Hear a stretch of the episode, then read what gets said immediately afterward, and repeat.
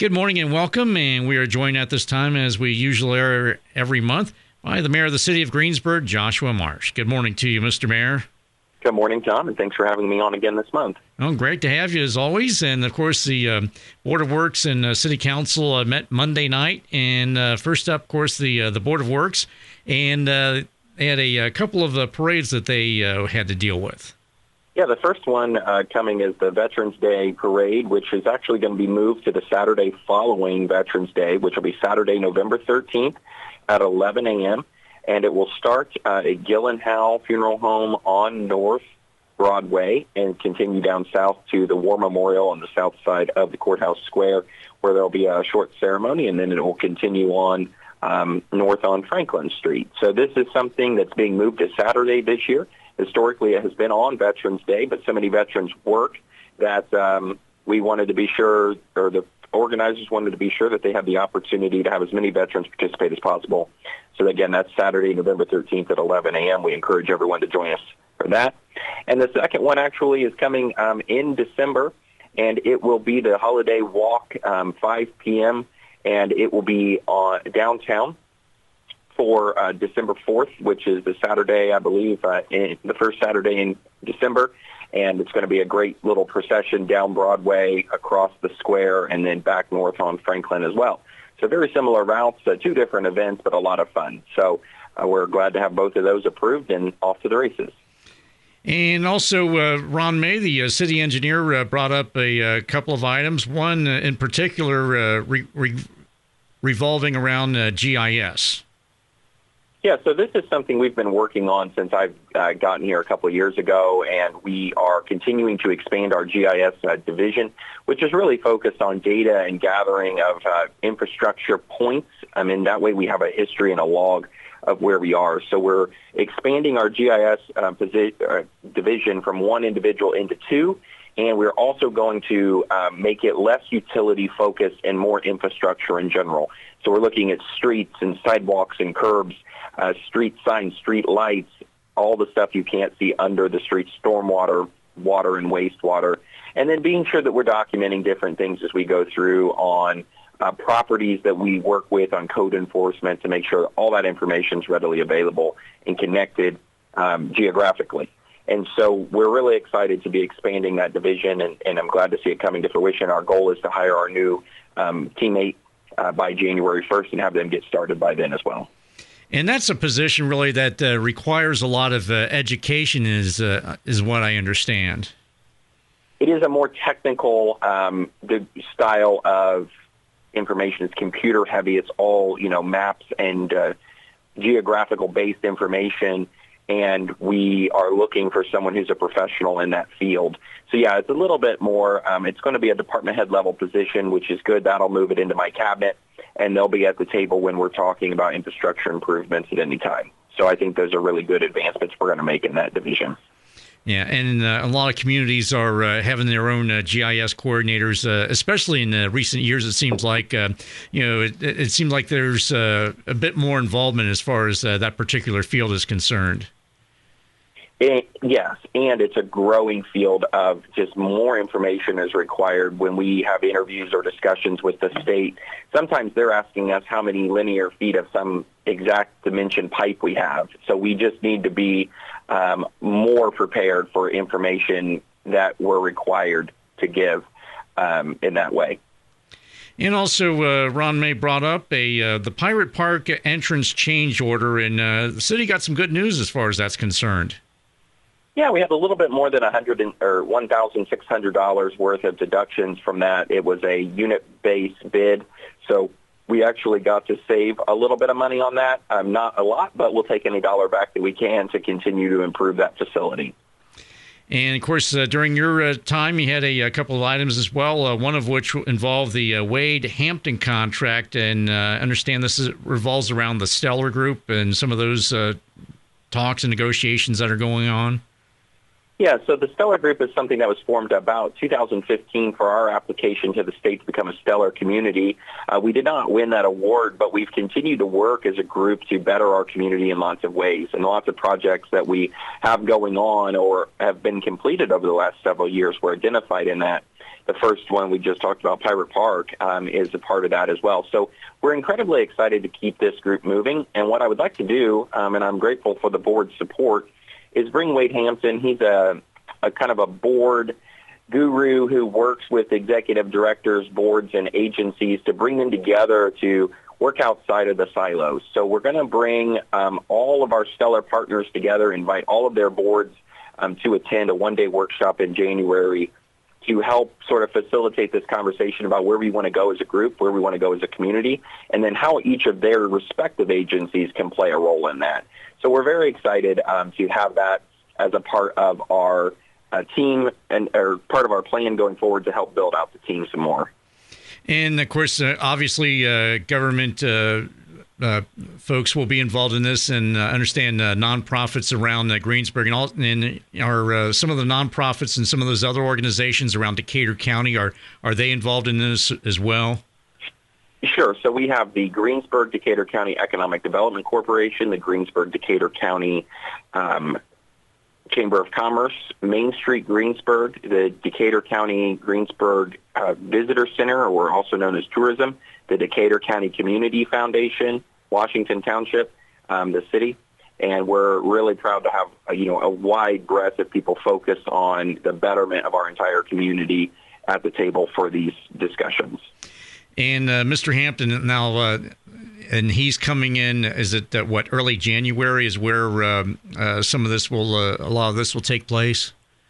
That's what we're targeting. You know, we're we're kind of truly running out of dates and times uh, here towards the end of the year. The holidays get in the way, and everybody gets busy as we make progress. So we're looking for a January date for him, I believe.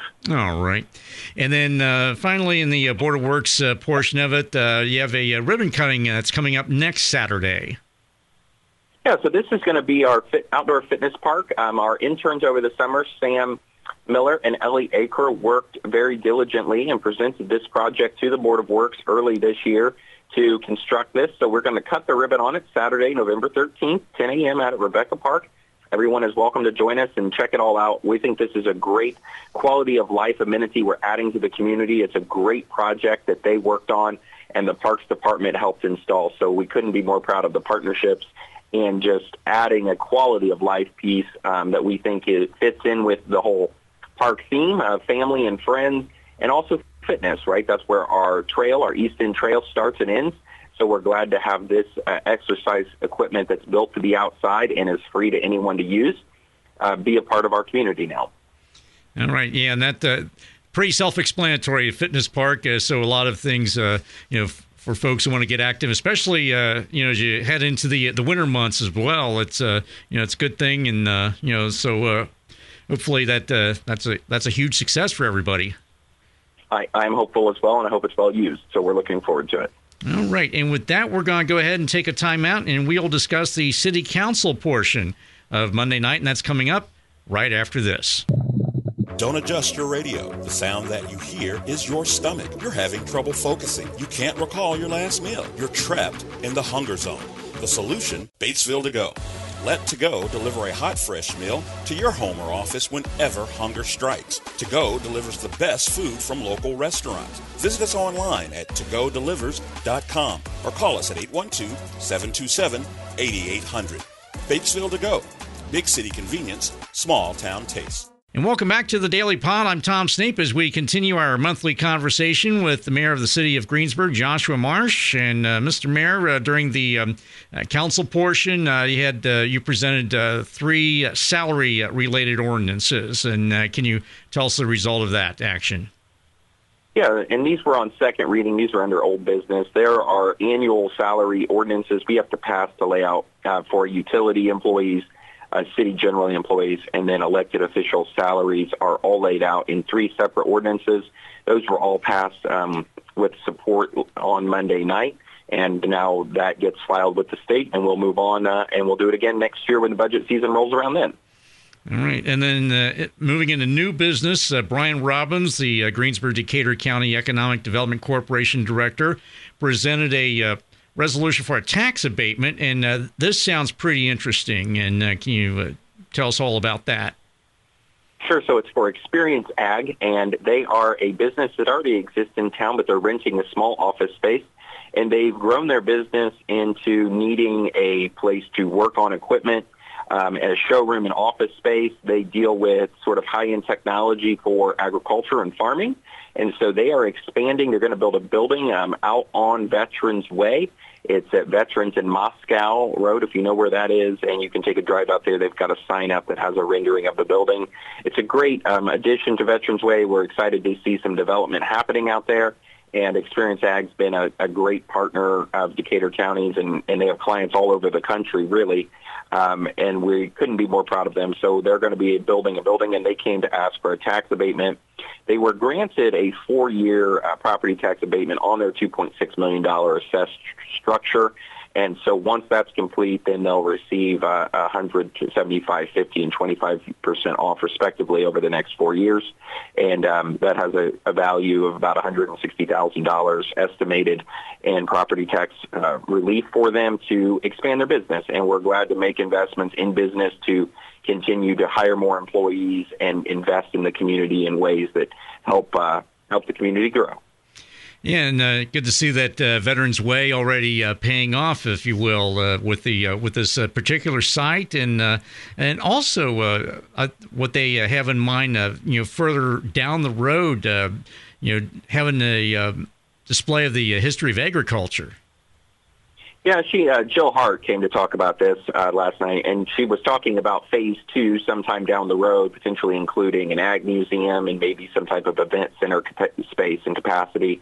Um, she did mention that you know this is not part of phase one, and that they would have to wait to see what phase two look like. But they are excited to have some room to grow out there and continue to do so. Yeah, all right. And then, uh, of course, uh, also uh, Donald Lucker, the utilities manager, uh, the uh, ordinance uh, for both the water rate and the sewer rate. Yeah, this was a, a, conversation about that we had last month, but we really got the first reading completed. This was a 2021-23 and 2021-24 for water and sewer rates. They're over the next three years. So the first rate being 22, 23, and then 24 um, for a total of 12.4% increase on water and a 23.5% over the next three years on sewer. The reason for the difference is we did a water rate increase that ran from 19 through 21, but we've not done one for sewer since 20. 19. Last rate increase was then. So it's been several years on that. And it shows that, you know, we just have to continue to keep up, you know, inflationary costs, cost of operating, expenses, chemicals, machinery, personnel. It's not that we're expanding, it's that we're keeping up. And these are the rates that we're seeing. We're seeing, you know, an 8 to 10% annual increase in construction costs alone. So a 3% annual inflationary value isn't really realistic anymore. And, you know, water and wastewater are expensive utilities to provide, but we've done a good job of maintaining our system. We must continue to do that. And uh, these rates will, will set that out for the next uh, three years. And again, uh, to uh, reiterate, these are um, these uh, percentage these hikes are uh, are are spread out over three years. Correct. It's not twelve percent a year. It's twelve percent over the three. So it's about a four on water um, and of course, you know, the less you use, the less that is. It's all, you know, user generated. It's not a flat fee. All right. And then uh, moving into uh, your portion, uh, what you had uh, a resolution as far as the um, coronavirus local fiscal uh, recovery fund, and uh, you explain that a little bit, please. Sure. So we set out um, the funds to be distributed for items that were approved last month that include public safety consoles, uh, 911 radios and dispatches, and then also an IT infrastructure upgrade to help with cybersecurity. So we laid those out, and then the remaining, and that was um, $350,000, and we laid out the remaining in matching state grants, um, which we can use to match our READI Grant funding that we continue to work towards applying for. The application's been submitted. Now we have to do our presentation, hopefully we'll be awarded some really great projects on that. So we went ahead and laid those out. And per state law, we have to pass an order per state recommendation guidance on that money. We have to pass an, a resolution that says what we're going to do with those funds. Okay, so it's not uh, specifically uh, earmarked, uh, shall we say? It's the fact that uh, you have those funds and uh, that you uh, plan to use them for whatever may come down the pike. That is correct. That it lays out a guidelines of what we would use it for. Okay. And then uh, also the uh, 2022 uh, public uh, meeting calendar has been set, and uh, there's going to be a, a, bit of a change as far as uh, a, a, pair of the city meetings that are on the schedule for next year.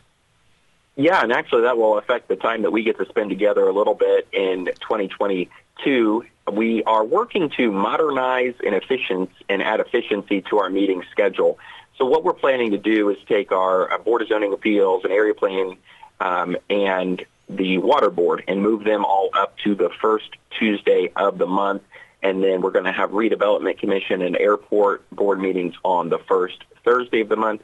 And that allows them to suggest and approve something to be sent to council uh, for their approval the following week, which would be on the second Tuesday of the month. Um, and then we're going to move that to 5.30 for Board of Works and 6.30 for council. We're going to move them together. We're going to take that hour gap out of the middle and uh, just make everybody's time more efficiently used. And then also just, uh, you know, our employees spend a lot of time here after hours uh, attending the meetings because we serve with – you know, citizen citizen body, and that is an important component of government, obviously. So we're just trying to make it a little bit better, but it'll also shift around a few other things.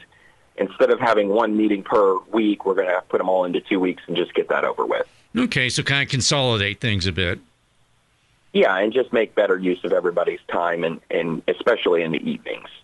And uh, I'll tell you what, uh, uh, between you and me and a few of our thousand of our closest friends, I, I like the 5:30 and 6:30 Board of Works and City Council meeting. yes, it seems you know we as right now we have it at five, and then we have typically an hour gap between six and seven when we don't have anything. And by pushing them together, I think we're going to um, hopefully cut down on the hours uh, committed each week or each month uh, to the meetings and having this lull in the middle. Yeah, and and I think that uh, also uh, speaks a lot to the um, the fact that uh, everybody's time is valuable, especially as you mentioned, the city employees who uh, spend a lot of time uh, after hours and attending a lot of these meetings that they're required to be at. Yes, and and that's something that I I respect. You know, our department heads are salaried individuals; they don't get paid by the hour, so we're you know asking them to commit more time for their roles there, which is fine. I'm okay with that. Um, but if we can make it better, then we should. And uh, also, the uh, 2022 uh, city holiday calendar was also approved. Yeah, this didn't change a whole lot. You know, we just are looking towards uh, the next year. We have to approve those and get them published as well as the meeting calendar. So we just got all that wrapped up this month, and we don't have to deal with it next month. All right. And uh, anything else before uh, we let you resume the rest of your day, Mr. Mayor? I don't think so. Everyone have a great rest of the Wednesday, and we'll uh, talk to you later. I'm Tom Snape for the Daily Pod.